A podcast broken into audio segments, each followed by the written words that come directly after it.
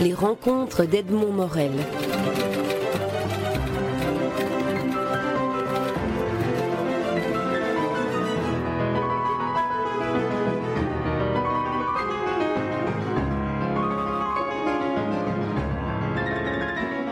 Jean-Baptiste Barognan, euh, votre nom figure en, couverture d'un magnifique ouvrage, un livre-objet qui est aussi un DVD.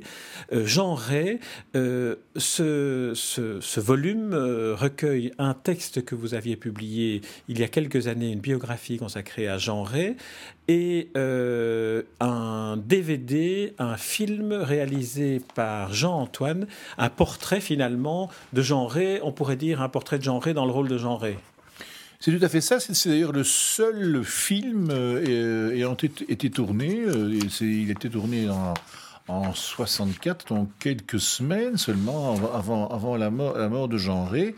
Et, comme vous le dites à l'instant, ce qui est étonnant, c'est que Jean Ré cabotine. Euh, joue, joue son rôle. vous savez qu'il s'est attribué toute une série de faits et d'aventures des voyages, des rencontres qui en réalité n'ont jamais eu lieu.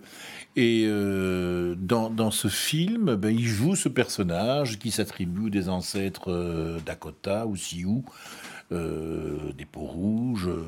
il prétend qu'il a, travaillé comme trafiquant à, l'époque de la Rumrow qu'il a été dresseur de cirque, qu'il a, qu'il a dressé des lions, des, tirs, de, toutes sortes de choses comme ça, qu'il a, qu'il a été euh, un pirate aussi, euh, qu'il a dévalisé des, bateaux, qu'il les a désarçonnés. Tout, mais tout, tout, tout, ça relève d'une légende qu'il a fabriquée de toutes pièces.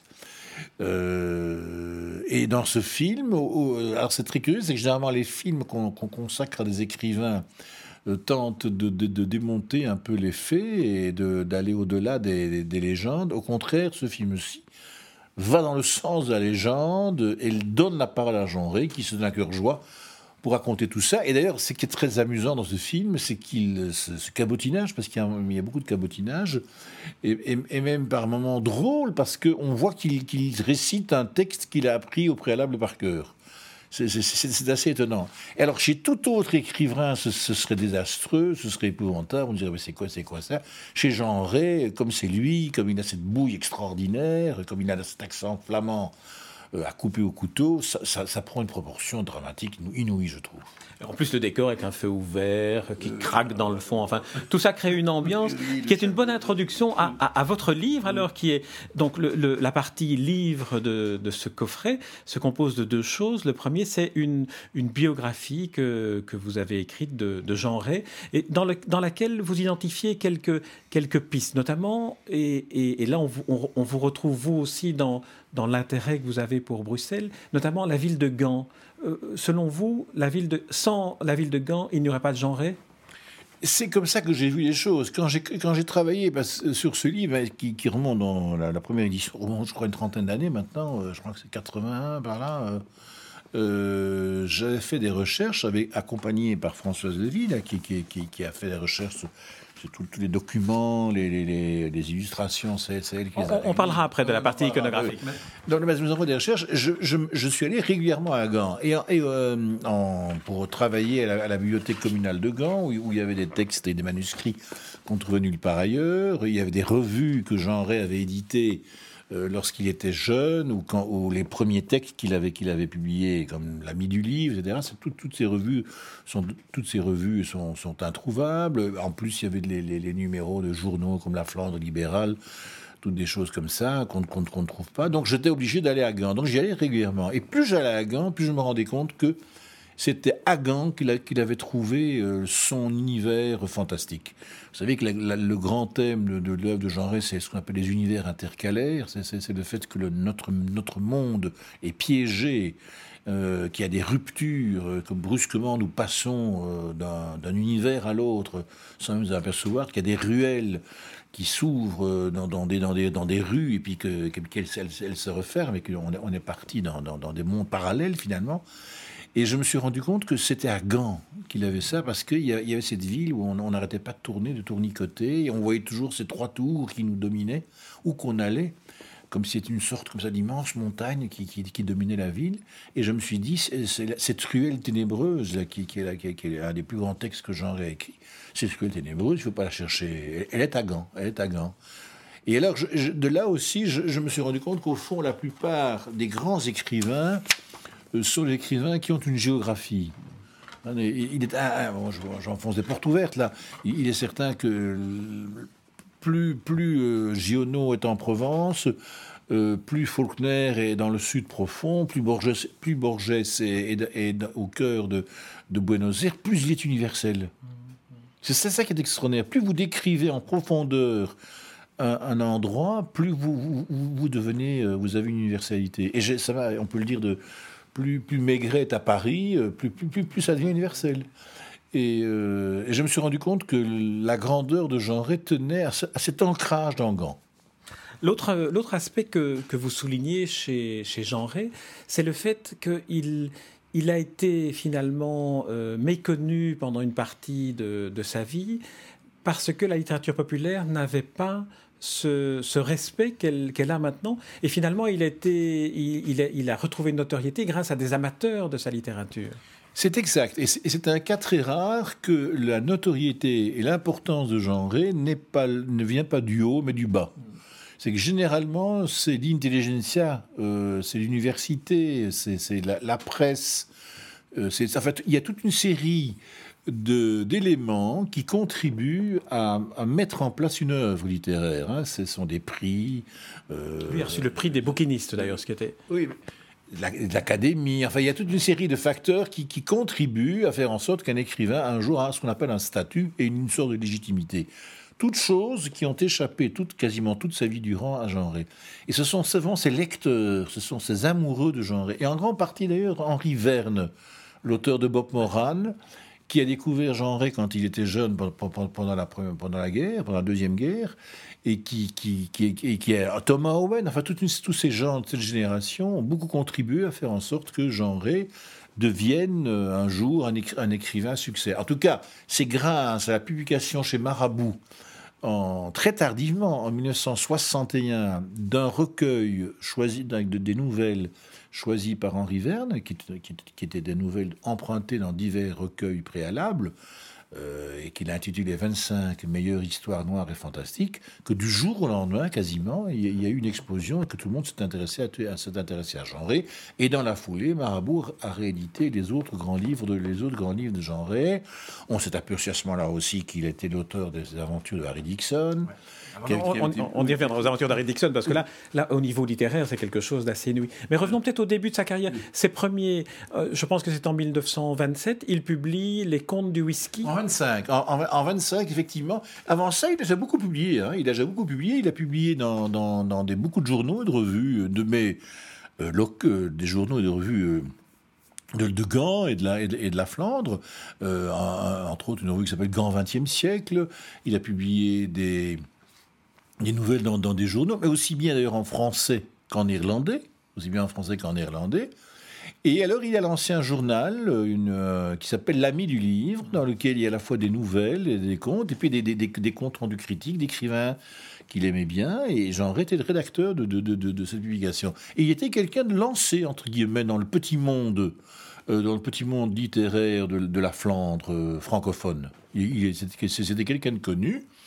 Et euh, ça aboutit à la publication de son premier recueil de nouvelles qui s'appelle les contes, les, contes, du whisky. D'ailleurs, des contes qui avaient été publiés au préalable dans, des revues, des journaux, euh, de manière qui, qui, ont, qui, ont, été euh, regroupés sous ce titre. Et le livre a eu un vrai succès. Le livre a eu un vrai succès. J'ai d'ailleurs reproduit dans, le volume là, les bandeaux, on voit 15 millièmes. voilà, donc il a eu un vrai succès. Il a eu un succès de presse. Le livre a même été réédité à Paris euh, sous la même enseigne. Été publié à la Renaissance du Livre, mais à l'époque, il y avait une maison qui s'appelait la Renaissance du Livre également à Paris. Il y avait une à Bruxelles et une à Paris. Et euh, dans le petit milieu littéraire parisien, certains auteurs se sont intéressés à lui, comme André Theuriel, les frères Rony, euh, euh, Maurice Renard. Enfin, il, a, il, a, eu, une, belle, audience.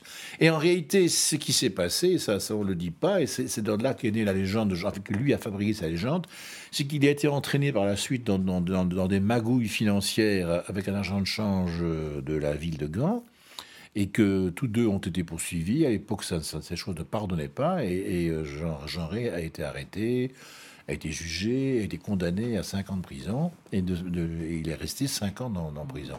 Et en sortant, c'est en sortant de prison qu'a commencé sa vie de galérien d'écriture, en réalité. Mais au départ, s'il n'y avait pas eu, enfin j'en sais rien, mais s'il n'y avait pas eu, on peut toujours conjecturer, mais s'il n'y avait pas eu euh, ces manœuvres frauduleuses et, euh, toutes ces actions illégales, peut-être qu'il aurait eu une carrière flamboyante très vite. Alors après euh, cette période, disons, de euh, cette période noire, cette période dans laquelle il est inconnu, il est euh, réhabilité. Alors vous aviez commencé à évoquer les, les Harry Dixon. Alors là, c'est aussi un épisode assez, assez particulier de ce, de ce polygraphe qui est, qui genré. Oui. il est réhabilité, pas vraiment. Quand il sort de prison, il publie encore quelques textes, ça et là, et puis il, publie son premier grand chef-d'œuvre en musique, parce que Les Contes du Whisky, pour moi, c'est un livre moins important, qui s'appelle La Croisière des Ombres, euh, mais ce n'a aucun succès. Ce livre n'a aucun succès, il passe totalement inaperçu. Alors, est-ce parce que son nom est attaché à toutes ces manœuvres? J'en sais rien. J'ai essayé de en savoir, euh, je n'ai pas trouvé de véritable solution. Mais il, est approché par, euh, euh, notamment par les presses d'Averbaude.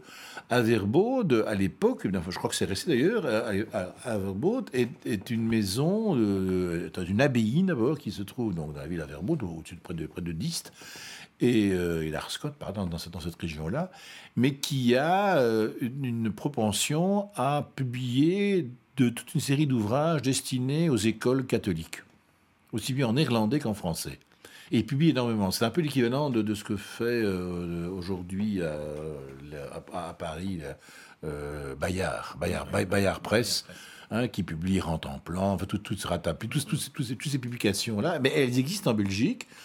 Euh, initié essentiellement par les, par les, par les prémontrés, donc qui tiennent cet habit d'Averbaud. Et il est approché euh, par euh, les, responsables de cette, de cette maison d'édition, parce que c'en est une, pour euh, contribuer et pour collaborer à toute une série de publications. Et là, il, se met à publier de, manière boulimique. Et c'est grâce à ce travail qui est également approché par un, distributeur hollandais qui veut édité en langue française des aventures de Harry Dixon. Les aventures de Harry Dixon sont en fait des sortes d'aventures apocryphes de Sherlock Holmes. Ce sont des parodies de Sherlock Holmes parce qu'après l'explosion des premiers textes, les, premiers textes écrits, euh, écrits par Sherlock Holmes, euh, par Arthur Conan Doyle, pardon, euh, sur Sherlock Holmes, il, y a toute une série d'imitations, de parodies qui, naissent et qui, qui affluent sur le, marché de l'édition européenne et même, américaine. Et parmi ces parodies, il y a Harry Dixon, qui naît d'abord en Allemagne, puis qui est traduit en irlandais, et on fait traduire en français. Et on s'adresse à Jean Ray pour, en assurer la traduction, puisqu'en fait, il, a besoin de vivre aussi. Hein. Il écrit, il écrit beaucoup, mais il gagne pas sa vie avec tout ça. Il est très mal payé à Verboot. et puis très vite, il se rend compte que ces, ouvrages ne valent rien.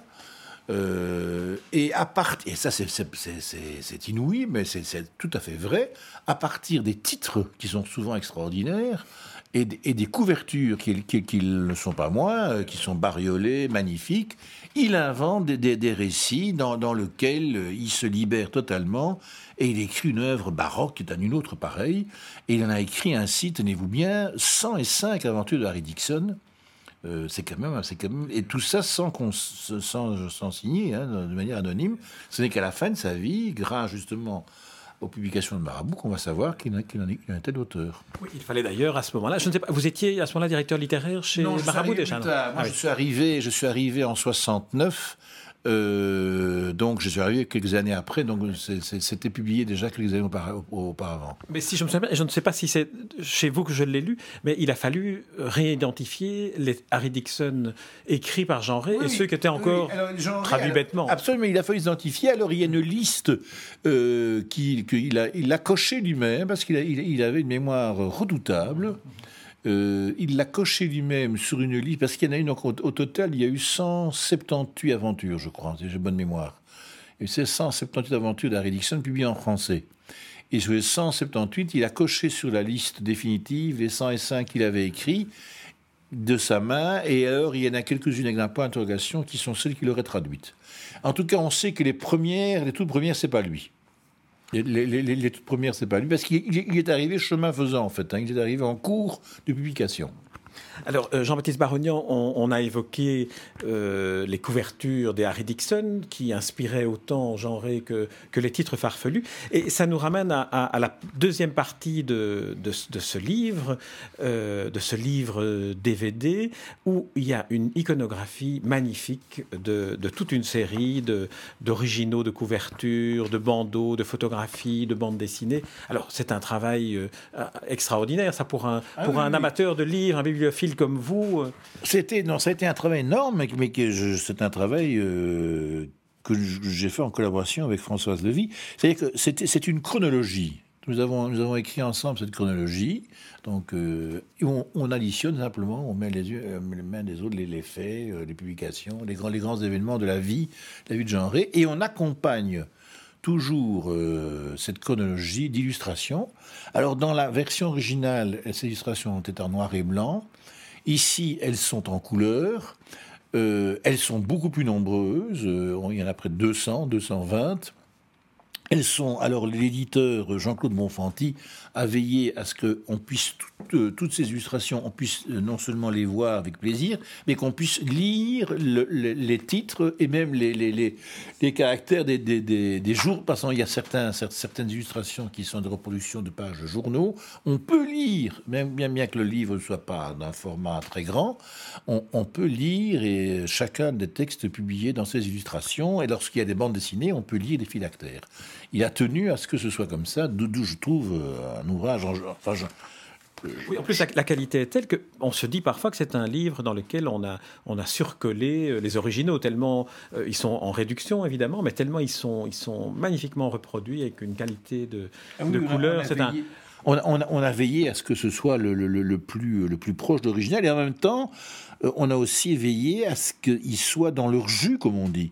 C'est-à-dire que lorsqu'il y a des documents, comme au début, ce sont, des documents qui ont des pliures, qui, ont, qui ont des, souillures, ben les souillures et les pliures, on les voit. Lorsqu'il y a des cachets, on, voit, la marque des cachets, on, voit les auréoles, on, voit tous les défauts aussi des, documents qui sont reproduits. En tout cas, c'est un livre, techniquement, je trouve que plastiquement, il est remarquable. Je sais que c'est pas un auteur à dire ça. Non, mais enfin, vous n'êtes pas le. le, le c est, c est, là, là vous, vous, dites, vous dites tout le bien que vous pensez de la maison d'à côté, qui est cette maison d'édition, qui effectivement a fait un travail technique extraordinaire. extraordinaire. Non, je trouve que c'est vraiment un très beau livre. Je, je crois de, de tous les livres que j'ai publiés, j'en ai publié quand même pas mal, c'est peut-être le plus beau.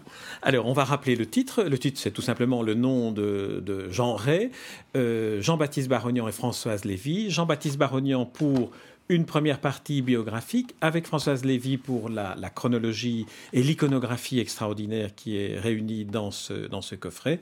Et en plus, le DVD réalisé par le cinéaste Jean-Antoine en 1964. À l'époque, on réalisait des, des portraits d'écrivains qui étaient en même temps des, des, des œuvres, des œuvres avec télévisées titre, en soi. Avec un titre formidable. Et, et alors, le titre est euh, Jean Ray le Ténébreux. Et effectivement, c'est un qualificatif qui lui convient très bien. Jean-Baptiste Barognan, je vous remercie pour cet entretien.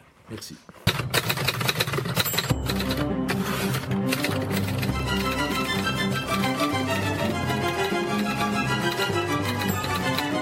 Les rencontres d'Edmond Morel.